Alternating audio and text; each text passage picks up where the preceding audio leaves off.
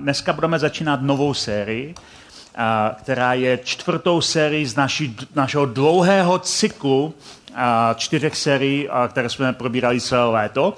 A ta dlouhá, ten dlouhý cyklus těch čtyřech různých sérií se dostává do poslední čtvrtiny. Takže jenom trochu připomenu na začátek velmi rychle, o čem jsme mluvili v těch předchozích třech sériích, protože to na sebe trochu navazuje a dneska začínáme novou sérii, která, která sama o sobě stojí, ale zároveň se odkazuje trochu na ty předchozí. Takže ta první série, kterou jsme probírali na začátku července, která jsme mluvila Simply Personal, tak jsme si říkali, že víra je vždycky, vždycky proces. Nikdy to není jenom jedna událost. Víra nikdy není jenom jedna událost, je to vždycky proces a je to cesta, kde se rozhodujeme někoho následovat. Říkali jsme si, že ty první Ježíšovi následovníci, kteří za ním šli, tak to byli lidé, kteří byli pozváni k následování a neměli úplně ve všem jasno, neměli na všechno odpověď, neměli všechno vyřešeno, neměli všechno zesumarizováno, ale byli pozváni k následování, rozhodli se následovat, rozhodli se poznávat po cestě, rozhodli se získat více informací za tím, co kráčeli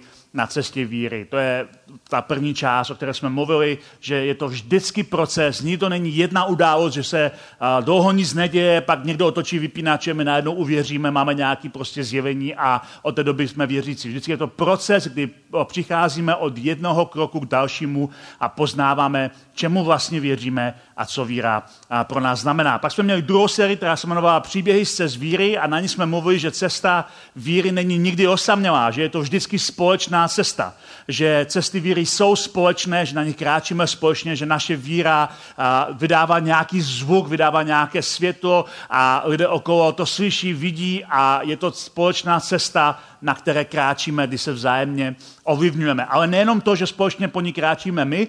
V třetí sérii, která se jmenovala Parakleto, jsme mluvili, že nám Bůh dává svého ducha a duch svatý je naším průvodcem, který naší víru činí živou, čerstvou a smysluplnou. To byla ta základní pointa té třetí série, kde jsme mluvili o tom, že ten průvodce, který s námi kráčí, ten duchovní průvodce, duch svatý, který je Bohem, takže on naši víru činí smysluplnou, živou, on nám dává pochopení, o čem, jsou třeba, o čem je třeba Bible, o které budeme mluvit v té poslední sérii. Ale v té sérii minulý týden, kterou jsme končili, tak jsem říkal, že, že jedna z věcí, kterou Ježíš říkal o lásce k Bohu, je, že milování Boha zakazuje černobílé myšlení, protože je projevem lenosti.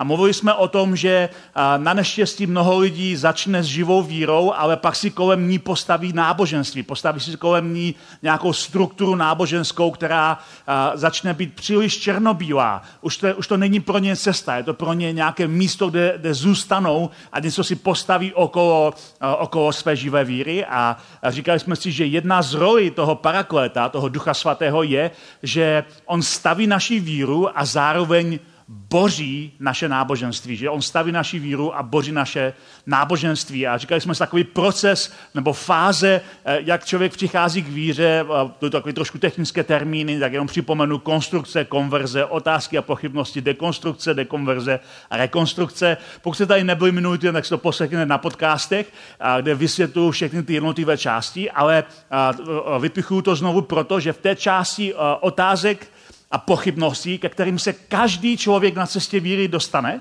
Každý člověk na cestě víry, když se rozhodne následovat, když se rozhodne poznávat, když se rozhodne zjistit, o čem je víra, tak dřív nebo později se dostane do bodu, kdy mu začnou některé věci nedávat smysl nebo začne mít otázky a začne mít pochybnosti, jak to vlastně je, proč to tak je. A často ty otázky a pochybnosti jsou pro nás, vnímáme nepřátelsky, že je to něco proti víře. Někdy to je ale právě role nebo práce Ducha Svatého, že on boří naše představy o Bohu, protože některé problémy a otázky a pochybnosti, které máme, nejsou ve skutečnosti otázky a pochybnosti ohledně Boha, ale ohledně nějaké konkrétní interpretace Boha, o tom, jak konkrétně vnímáme Boha, o tom ne nutně máme pochybnosti o Bibli, ale o tom, jak ji chápat. Máme problém s nějakou konkrétní interpretací, výkladem, představou o Bohu nebo Bibli.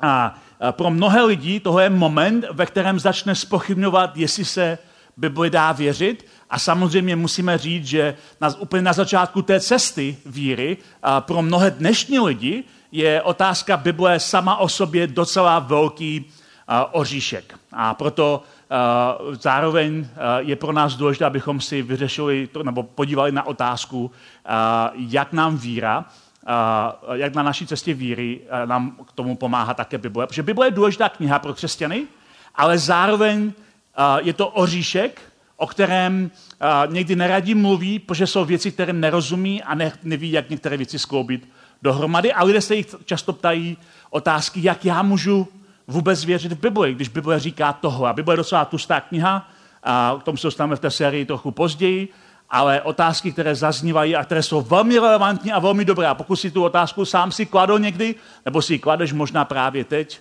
tak jsou to dobré otázky, jako například, jak mohu věřit v Bibli, když jsem racionální člověk? Jak mohu věřit v Bibli, když jsem racionální člověk? A nebo jiná otázka, která, která může zaznít, co pak věda nevyvrátila Bibli? Co pak náš vědecký uh, přístup nebo uh, naše vědecké chápání, které máme v dnešní době, nevyvrátilo, nevyvrátilo Bibli, nebo alespoň spoustu míst z Bible? A uh, když uh, se na to podíváme trošku podrobněji dneska, tak si řekneme, že ano, že věda vyvrátila Bibli za určitých okolností. Ale zároveň možná ty okolnosti jsou ten náš problém. Ne ta Bible, ne ta věda, ale ty okolnosti, takže tomu se dostaneme trochu víc. Ve skutečnosti uh, se budu snažit dneska vám ukázat, že věda a víra nejsou uh, protiklady a že to není něco, co se vzájemně vylučuje a že ve skutečnosti docela dobře spolupracují. Byl to konec konců uh, Sir uh, uh, Francis Bacon, uh, považuji za otce moderní vědy, který řekl, že Bůh nám dal ve skutečnosti dvě knihy, uh, dal nám Bibli a dal nám stvoření. A Bůh nám dal podle něho dvě knihy, Bibli a stvoření, a obě dvě potřebují interpretaci. A chápeme, že když čteme Bibli, že potřebuje interpretaci, protože byla napsána před mnoha, mnoha, mnoha, mnoha, mnoha staletími. A některé věci, některé výroky, některé výrazy možná dneska nechápeme a potřebujeme interpretaci, co to vlastně znamená. Ale stejně tak i věda potřebuje interpretaci, což je něco, co nám uniká. Ve škole se obvykle učíme, jak důvěřovat vědeckému procesu a jak chápat proces vědy, ale úplně ne všude se učí, nebo respektive skoro nikde neslyšíme, jak chápat a rozumět starověkým spisům. Protože samozřejmě lidé se nějak vyjadřují v různé době a vyjadřují se pomocí různých symbolů. Například, kdyby 2000 let od dneška někdo se podívá na některou naší korespondenci, tak vidí jenom spousta roz, rozklebených obličejů, které my říkáme smajlici, ale za 2000 let tomu nikdo nebude rozumět a bude potřebovat interpretaci. Co to vlastně znamenalo, když někdo tam hodil nějaký rozklebený obrázek s tekoucími slzami. Co to vlastně znamenalo? Takže je to reinterpretace a znovu musíme vysvětlit, co vlastně ten autor myslel a stejně tak potřebujeme pochopit, že věda i víra, a, a Bible i vědecký proces potřebují nějakou reinterpretaci. Abych vám dal konkrétní příklad té vědecké reinterpretace, a tak se podíváme na ten případ nehybné země. Nevím, jestli to znáte, ale je to v celku známý příběh. Ve třetím století před Kristem učil řecký filozof Aristoteles, že země je zakotvená uprostřed vesmíru a slunce, hvězdy a planety obíhají okolo ní. To byl Aristoteles, kdo to učil a, a věřil a učil, že, a, že vesmír a, je věčný a že v středem vesmíru je země, která je ukotvená pevně a všechno ostatní se točí okolo země. To byl, to byl jeho pohled na věc, který byl obecně přijímaný, protože Aristoteles byl jeden z prvních, který se tomu takhle věnoval a který to takhle publikoval.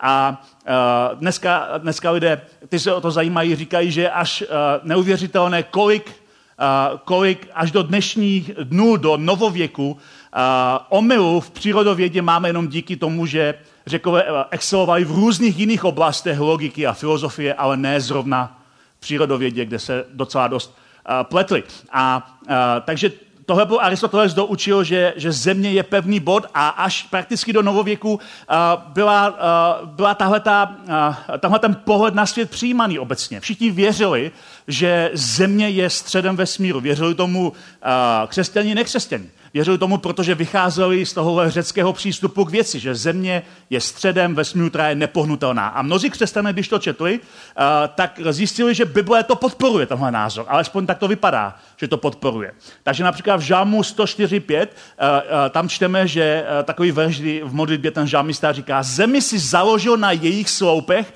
na věky ji neotřese vůbec nic. Takže to jakoby na první pohled dosvědčuje ten aristotelský uh, přístup uh, zemi, že je prostě pevně zakotvená na nějakých sloupech, že je pevně zakotvená. A samozřejmě dneska Eh, dneska víme, že to tak není. A, ale v té době, kdy, eh, kdy tomu všichni věřili a pak začali věci eh, psát první nějaké spisy, které, které to začaly spochybňovat. Když například Koperník napsal ten svůj spis, že se všechno točí okolo, v naše, naší, naší sluneční soustavě okolo slunce, tak náboženské autority té doby to odmítly. Včetně reformátorů, Luther i Calvin, všichni odmítli tuhle tu představu, protože přece země je nepohnutelná, stojí na pevných sloupech, taky postavil Bůh a konec konců i Aristoteles s tím souhlasí. A jak vidíte, tak i naše chápání Bible, i naše chápání vědy se posunulo a reimpretovalo. Museli jsme najít jiný přístup. A takže když, se, když vezmeme tenhle ten jednoduchý příklad, tak se můžeme zeptat, jestli tohle je krásný příklad, kdy věda vyvrátí nějaký biblický verš. A pokud Eh, se na to podíváme, že tam verš musíme chápat doslovně, že Bůh postavil zemi na nějaké základy, na nějaké sloupy, a, tak ano, v tomto případě věda vyvrátila Bibli. Pokud chápeme tohleto místo doslovně. Ale otázka, kterou si musíme položit, když přemýšlíme nad Bibli, je, jestli uh, doslovné čtení Bible je vždycky to správné čtení Bible. Jestli to, když čteme Bibli a chápeme ji doslovně, je vždycky to správný, je ten správný přístup. Protože v našem jazyce, tak jak obvykle spolu mluvíme, tak používáme různý způsob řeči a chápeme, že říkáme pravdivý výrok, ale nechápeme ho doslovně. V Bibli je například napsáno, že zasíbená země, kterou Bůh chtěl dát izraelskému národu, byla země, která oplývala mlékem a medem. A já nevím, jak si přesně představujete zemi, která oplývá mlékem a medem jakože tam vkročí do té země a teče tam někde mlíko, je tam nějaká řeka mlíka nebo uh, řeka medu, nebo se to slívá dohromady a vytvoří to bebe sušenky. A jak, jak to přesně vypadá, že ta země oplývá, že tam teče mléko?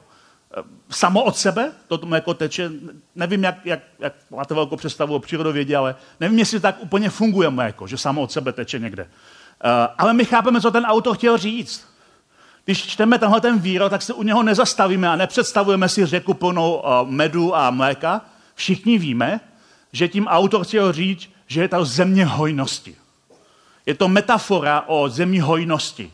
Ale autor, který to píše, píše o, o tom, že tam plyne, že tam prostě plyne eh, med a, a, a mléko. Ale ve skutečnosti mluví o zemi hojnosti. Je to stejné, když někdo, eh, někdo k vám přijde na návštěvu z jiného města a řekne, dneska jsem po dálnici doslova letěl. Když to řekne, tak víme, co chtěl říct, že je hodně rychle. Ale nikdo z nás si nepředstaví, že mu z jeho feldy vyrazily křídla a on D11 z Prahy do Hradce přeletěl. Nikdo se takhle nepředstavuje.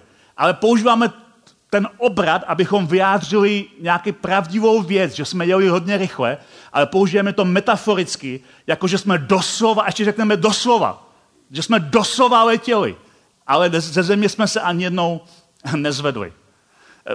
A asi všichni chápeme, o čem mluvím. A byl krásný příklad, kdy, kdy Ježíš o sobě říká v Janově 10. kapitole, já jsem dveře. Kdo vejde skrze mě, bude spasen a bude vcházet i vycházet a nalezne pastvu. A každý z nás viděl někdy nějaké dveře. Eh, když jsme vstoupili tady do sálu, tak jsme prošli hned několika dveřmi. O ulice tady do sálu hned několik dveří. A všichni víme, jak vypadají dveře a všichni máme nějakou představu, jak asi mohl vypadat Ježíš a nikdo z nás si nepředstavuje, že Ježíš vypadal jako futra. Ale Ježíš o sobě mluví, že je dveře. Takže je dveře nebo, nebo není dveře? Samozřejmě všichni chápeme, že to je metaforický jazyk, kdy Ježíš chce říct, že uh, on, je, on je tím, skrze koho člověk vchází do vztahu s Bohem. Že on je vstupní brána ke zkušenosti s Bohem. Že on je vstupní brána k Bohu a k tomu, abychom mohli mít věčný život. Ale používá termín, který je metaforický a který říká, že je zkrátka dveře. A takže co se snažím říct je, že pokud chceme mít nějakou dospělou konverzaci o Bibli, tak nemůžeme vycházet z takového pocitu, že musíme brát všechno doslovně. Protože, jak říká John Lennox, za prvé Bible, stejně jako jakákoliv řeč nebo spis, je plná metafor a obrazného jazyka. A za druhé, a metafory vyjadřují něco pravdivého, i když význam slova není v jeho doslovnosti. Ta metafora vyjadřuje něco pravdivého, i když to není přímo přesný význam toho slova, který použijeme. Takže když se nad tím zamyslíme znovu, tak když autor toho žálmu řekl, že Bůh postavil zemi na sloupy a nic ní nepohne, tak to můžeme chápat doslovně, že země prostě stojí na nějakých jako sloupech, anebo to můžeme chápat také metaforicky, že Bůh zkrátka ustanovil nějaké zákony, které prostě fungují na zemi. Že země je díky tomu racionální, že s ní nejde pohnout, že, že země má pevný základ, protože fungují zákony, podle, které, které definují, jak země funguje. Konec konců věda i víra dneska se shodne na tom, že země a vesmír má svůj konkrétní počátek. A mnoho lidí neví a překvapí je, protože se to možná ani neučili, že to není úplně eh, všeobecně dlouhá záležitost. Uznání, že země a vesmír má svůj konkrétní počátek, je ve skutečnosti poměrně moderní myšlenka, která byla všeobecně přijatá až v 19. 20. století. Byl to, eh, byl to eh, francouzský, pardon, belgický kněz Georges Lamatre, který Eh, který jako první definoval, jako první definoval eh, podle Einsteinových výpočtů, co to znamená, že Země má svůj počátek. Eh, a když on to napsal a definoval, on byl věřící člověk, byl to kněz, tak vědecká komunita se mu smála. A jeden velmi známý vědec té doby se tomu smál, jmenoval se Sir Fred Hoyle a ten dal tomu posměšný název Velký třesk. Belgický kněz popsal Velký třesk, vědec se mu vysmál a nazval to Velký třesk jako vtip. Dneska se to ujalo a všichni používají Velký třesk jako, jako termín. ale ve skutečnosti to, to byl výsměch, protože tomu nikdo nevěřil. Dneska je to všeobecně přijímaný fakt. Co se snažím říct, že věda a víra ve skutečnosti nejsou protiklady, ale obojí potřebuje interpretaci.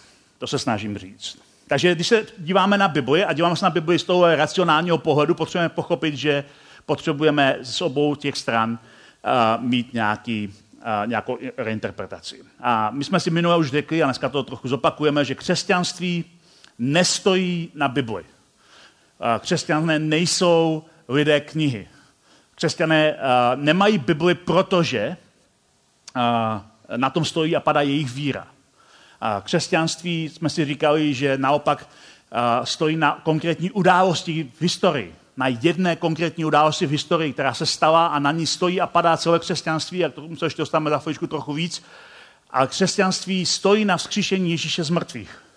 Křesťanství nestojí na Bibli. Ve skutečnosti důvod, proč máme Bibli, je kvůli tomu, že se stalo vzkříšení když první křesťané, kteří, eh, kteří eh, prožili a zažili setkání se vzkříšeným Kristem a byla to pro ně života měnící zkušenost, a začali psát svoje svědectví. Co to vlastně znamenalo pro ně? Začali psát příběh o Ježíši, začali psát zpětně všechny věci, které si pamatovali, že Ježíš řekl. Všechno jim začalo zapadat do nového smyslu. A vlastně to, co nazýváme křesťanská písma, nebo někdy tomu říkáme nový zákon, ta druhá část Bible, tak to je napsané jako svědectví o tom, že Ježíš žije, že Ježíš stál z mrtvých. To psali lidé, protože právě zažili vzkříšení.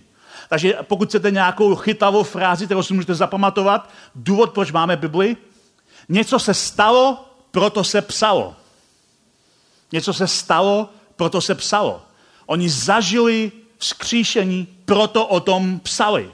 A dokonce a to byl jediný důvod, proč se obrátili k židovským písmům, to, čemu říkáme v, uh, dneska v naší Bibli starý zákon, židovská písma. Uh, oni dali do své křesťanské Bible právě z toho důvodu, že začali zpětně se dívat na ty texty, které znali z toho židovského prostředí a začal je chápat nově. Začal je nově reimplementovat, začal je znovu přemýšlet, co se tam vlastně v těch židovských textech píše o Ježíši, jak to dohromady funguje s tím, co zažili. Začali se dívat zpětně a začal, začal jim to dávat úplně nový smysl, začali citovat ty mísle starého zákona úplně novým způsobem, tomu se dostáváme později v této sérii, ale každopádně začali přijímat ty židovská písma novým způsobem a právě proto je dali i do těch, přidali je k té křesťanské části, takže můžeme říct, že křesťanská písma jsou následkem vzkříšení, ne jeho předpokladem, a také můžeme říct, že celou Bibli máme díky vzkříšení. Že křesťané používají i židovská písma díky vzkříšení právě proto, že začali přijímat ty židovská písma v tom, co tam je napsáno o Ježíši. Takže vzkříšení byl ten hlavní důvod, proč vůbec dneska máme Bibli. Někteří lidé, když nad tím přemýšlejí dneska, tak říkají, no, uh, ti první křesťané věřili ve skříšení, protože byli jako primitivní a neměli vědecké poznání. A někteří lidé mají za to, že první křesťané uvěřili ve skříšení, protože žili v předvědecké době. Plné pověr. A trochu těm lidem křivíme v té době, protože oni zdaleka nebyli takoví ignoranti, jak si myslíme. Měli samozřejmě velké poznání pro svoji dobu. Neznali všechny detaily, ale dokázali rozpoznat spoustu jevů, které byly popsané mnohem později. Nebyli to zdaleka hloupí lidé. A nesmíme také zapomenout na jednu věc. Byl to Lukáš, který napsal dvě knihy v Novém zákoně, který je považovaný za jednoho z nejlepších historiků starověku dnešního pohledu. A byl to také vzdělaný doktor, byl to lékař. A Lukáš píše ve svých spisech, že první opozice proti vzkříšení nebyla od ateistů, ale od židovských velekněží. Oni byli ti, kteří byli první, kdo odmítali a celou představu vzkříšení, což nám trochu vyvrací další obvyklý mýtus o vzkříšení, že totiž ve starověku lidé obecně věřili ve vzkříšení. Někdy dneska lidé mluví o vzkříšení, jo, tenkrát lidé věřili v různé božstva, které postávají z mrtvých. To ale není vůbec pravda. Ve skutečnosti některé náboženství později kooptovala představu skřišení do svých uh, náboženských představ na základě toho, že viděl, jak roste křesťanství. Ale když se podíváte do historie těch různých náboženských směrů té doby, tak vzkříšení byla naprostá novinka. Nikdo ve své podstatě nevěřil ve skříšení. Když Ježíš stával z mrtvých, Ježíše nikdo nečekal u hrobu, protože nikdo nečekal, že Ježíš stane z mrtvých. Nikdo nevěřil ve skříšení. A židé věřili, že bude vzkříšení z mrtvých, ale až na konci věku, kdy Bůh se rozhodne zkřísit všechny lidi, aby je mohl soudit. Tak tomu věřili židé. Ale nepředpokládali, že by mohlo být nějaké vzkříšení uprostřed dějin v jejich čase, předtím, než skončí uh, ten čas uh, téhleté strany věčnosti. Takhle, takhle tomu židé nikdy nevěřili. A pohané nevěřili vůbec v nějaké vzkříšení. Pohané věřili v posmrtný život. Věřili, že člověk žije dál, ale nevěřili ve skříšení. A proto skutečně Ježíše nikdo nečekal, protože nikdo nevěřil, že Ježíš stane z mrtvých. Nikdo nevěřil ve skříšení. Samozřejmě někteří lidé řeknou, ale vzkříšení není vědecké, protože se nedá znovu potvrdit, nedá se zopakovat. A je pravda, že vzkříšení se nedá laboratorně potvrdit pokusem, protože se jedná o událost, ne o vzor události. Když zkoumáme různé jevy, tak zkoumáme věci, které se opakují. Samozřejmě věci, které se opakují, můžeme zkoumat vědecký pomocí laboratorních pokusů, protože můžeme zopakovat stejnou věc za stejných podmínek. Ale jsou události v historii, které se zopakovat prostě nedají. Například první moment, kdy člověk kráčel po měsíci. Nebo ten moment, kdy, kdy násilný dav vnikl na pražskou radnici a vyhodil končele v první pražské defenestraci. Eh, nedokážeme eh, zopakovat vyhnutí dinosaurů. Můžeme popsat ty jevy na základě toho, jaký dopad to mělo na svět, nebo pomocí archeologických nálezů, nebo svědectví lidí, kteří zažili ty věci. Ale nedokážeme přesně zopakovat ten moment, nedokážeme navodit stejné podmínky. I kdyby dneska někdo šel na Pražskou radnici a vyhodil nějaké politiky z okna, tak už je to jenom opakování, ale není to přímo ten pokus. Už nemáme stejné metody. Už tam nebude stát nikdo s halapartnami pod oknem, na které se mají ti končele nabodnout. A to je dobře, mimochodem. Uh, jsou věci v historii, které se staly pouze jednou a už se nebudou nikdy opakovat. A když na ně díváme zpětně, tak je nemůžeme potvrdit laboratorním pokusem. Můžeme, můžeme je zkoumat jako historickou událost. Asi někteří lidé mají problém, protože si myslí, že všechno musí být možno zopakovat, ale v našem životě je spousta věcí, které se zopakovat nikdy nedají. Ten moment, kdy jsi poprvé viděl lásku svého života. A samozřejmě pak ji vidí, pokud to byla skutečná láska tvého života, tak pak vidíš celý svůj život. Ale ten první moment byl jenom jeden. Ten už se nedá nikdy navodit. To by musel někdo udělat lobotomii a pak by se musel vrátit v čase a udělat to znovu, ale to se prostě nedá znovu udělat. To je jedna událost, která se dá pouze popsat a dá se pouze hledat nějaké nejlepší, nejsrozumitelnější a nejhodnověrnější vysvětlení té situace. Někteří lidé mají problém s tím, že by někdo mohl zasáhnout do zákonu přírody. Eh, protože vzkříšení to je očividně zásah do zákonu přírody. Protože když člověk zemře, tak ten normální, v normálním souběhu věcí, když člověk zemře, tak je prostě mrtvý. Už, už jako nežije. To je prostě normální stav. A eh, pokud vzkříšení se skutečně stalo, pak je to zásah do normálního běhu eh, přírody, tak jak normálně svět funguje. A s tím někteří mají problém. Říkají, já mám problém s tím, že by někdo zasáhnul zvenčí, protože si myslí, že tím se ruší zákony přírody. Ale zákony přírody se neruší zásahem zvenčí. Eh, banální příklad, pokud padá jablko ze stromu, protože je prostě příliš těžké a přezrále, nebo strom je slabý, nebo zafouká vítr, to je jedno. Jablko padá ze stromu samo od sebe, tak podle gravitačního zákona, který uh, popsal uh, Newton, to jablko spadne na zem. To je prostě to, to je předpoklad, který ten zákon říká. Ten zákon říká, že gravitace způsobí, že to jablko spadne prostě na zem. A když ale někdo zasáhne a strčí ruku do dráhy letu toho jablka a to jablko chytne předtím, než spadne na zem, tak tím neruší uh, fungování toho zákona. Zasáhl zvenčí a přerušil dopad toho zákona, ale neruší ten zákon. Takže to, že Bůh zasáhne zvenčí do našich událostí, není zrušení eh, těch zákonů, podle kterých funguje přirozený souběh věcí. Ale je to zásah zvenčí, který může ovlivnit něco v našich životech a to je vlastně význam slova zázrak. Takže vzkříšení byl zásah zvenčí a byl to ohromný zásah, ale není to porušení nebo zrušení přírodních zákonů, je to zásah zvenčí. Pro, pro, pro nás je zajímavé v té naší diskuzi o, o vzkříšení, jak vzkříšení vnímali první křesťané. Protože je asi nejzajímavější fakt na celé té diskuzi o vzkříšení to, že od počátku na vzkříšení křesťanská komunita sázela celé svoje poselství a celou svoji pověst.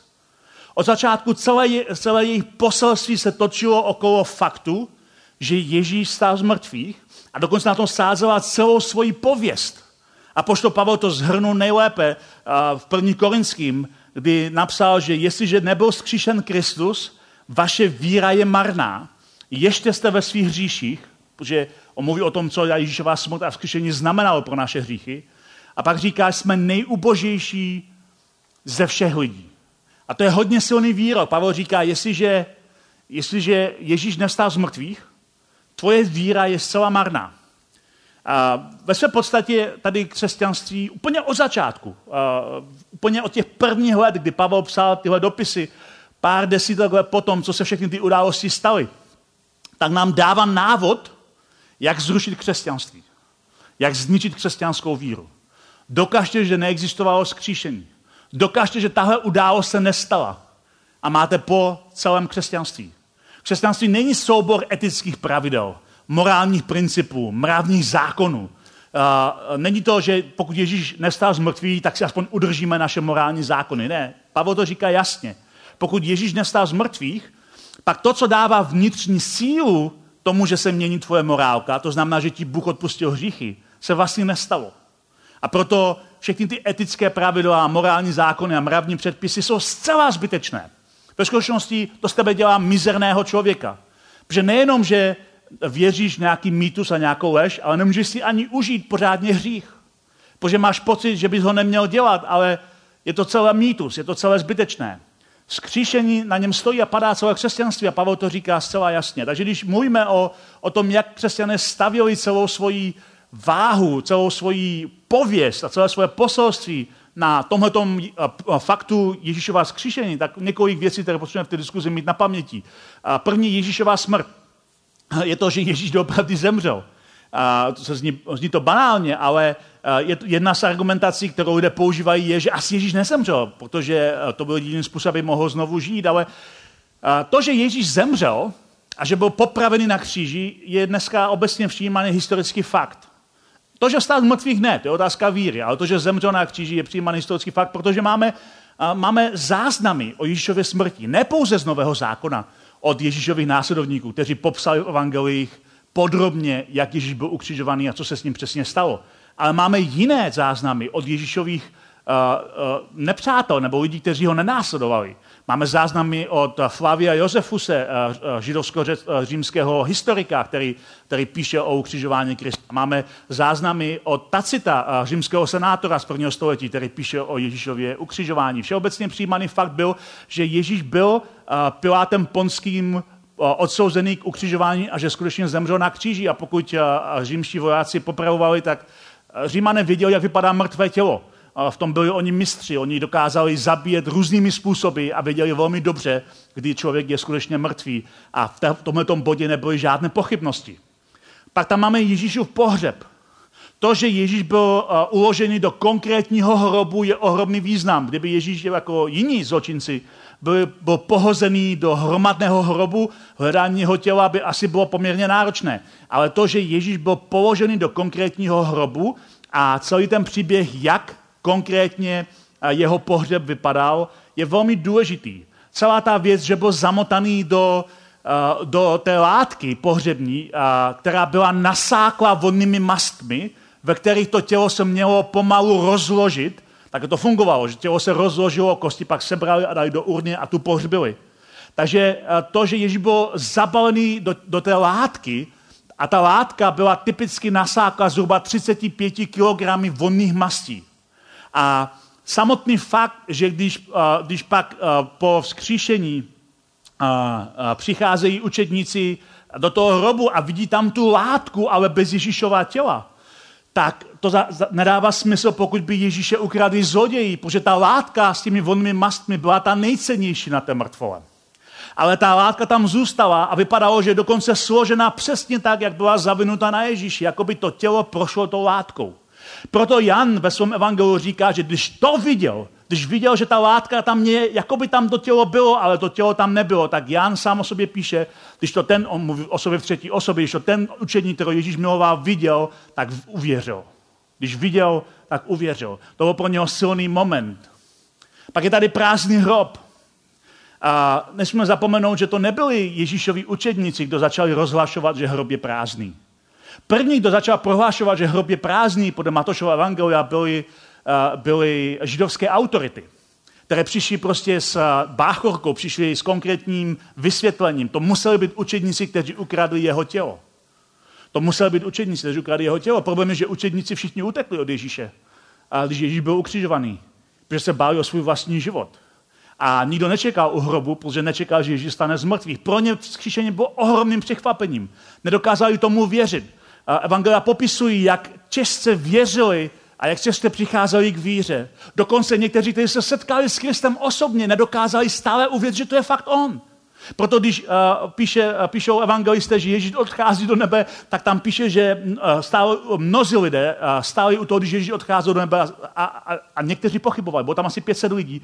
A tam psáno, mnozí věřili, ale někteří pochybovali. Stále si měli problém. To nebylo něco, co čekali, na co, uh, na co, uh, v co doufali, co vyhlíželi. To bylo pro ně ohromné překvapení. Prázdný hrob. Uh, byla, uh, první, kdo to začal prohlášovat, byli byly židovské autority, rozhodně ne přátelé eh, křesťanů, protože oni nevěřili ve skříšení. Protože nikdo v té době nevěřil ve skříšení. A začali prohlašovat, že to muselo být nějak jinak, ale prázdný hrob, byť je to ohromný důkaz pro skříšení, není ten hlavní důvod, proč první křesťané věřili ve skříšeného Krista.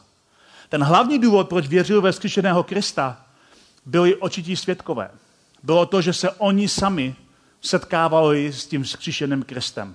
Že to byli oni sami, kdo s ním jedli, kdo s ním mluvili, kdo se ho dotýkali, kdo s ním zkrátka trávili čas. Osobní zkušenost těch prvních křesťanů, to, že byli s Ježíšem, to bylo ten hlavní důvod, proč věřili ve skříšení. Oni ne, nejenom, že nemohli najít tělo, tak řekli, věříme ve skříšení. Oni tvrdili, později to Jan píše ve svém dopise, co bylo od počátku, co jsme slyšeli, co jsme na vlastní oči viděli, co jsme pozorovali, čeho jsme se vlastníma rukama dotýkali, o slovu života, o tom píšu. Oni chápali, že Ježíš je teď slovem života, že on je finálním vyjádřením toho, co Bůh chce říct. Ale mluví o tom, že s ním fyzicky byli. A proto je skříšení základem křesťanské víry. Ne uh, Bible, ne nějaká věroučná uh, věc, ale vzkříšení vždycky bylo a vždycky bude základem křesťanské víry. A po mnoha staletí se samozřejmě mnozí lidé snažili vyvrátit skříšení. A přichází na to z různých stran. A jedna z těch stran, na kterou, eh, kterou uh, utočili, bylo, že o skříšení mluví především evangelia, takže nemůžeme evangelium věřit, protože je to zdroj od Ježíšových následovníků. A pokud je nový zákon skutečně svědectvím o skříšení, pak by nás mělo samozřejmě zajímat, zdá se mu dá věřit. A to je výborná otázka. A toho se podíváme příští týden.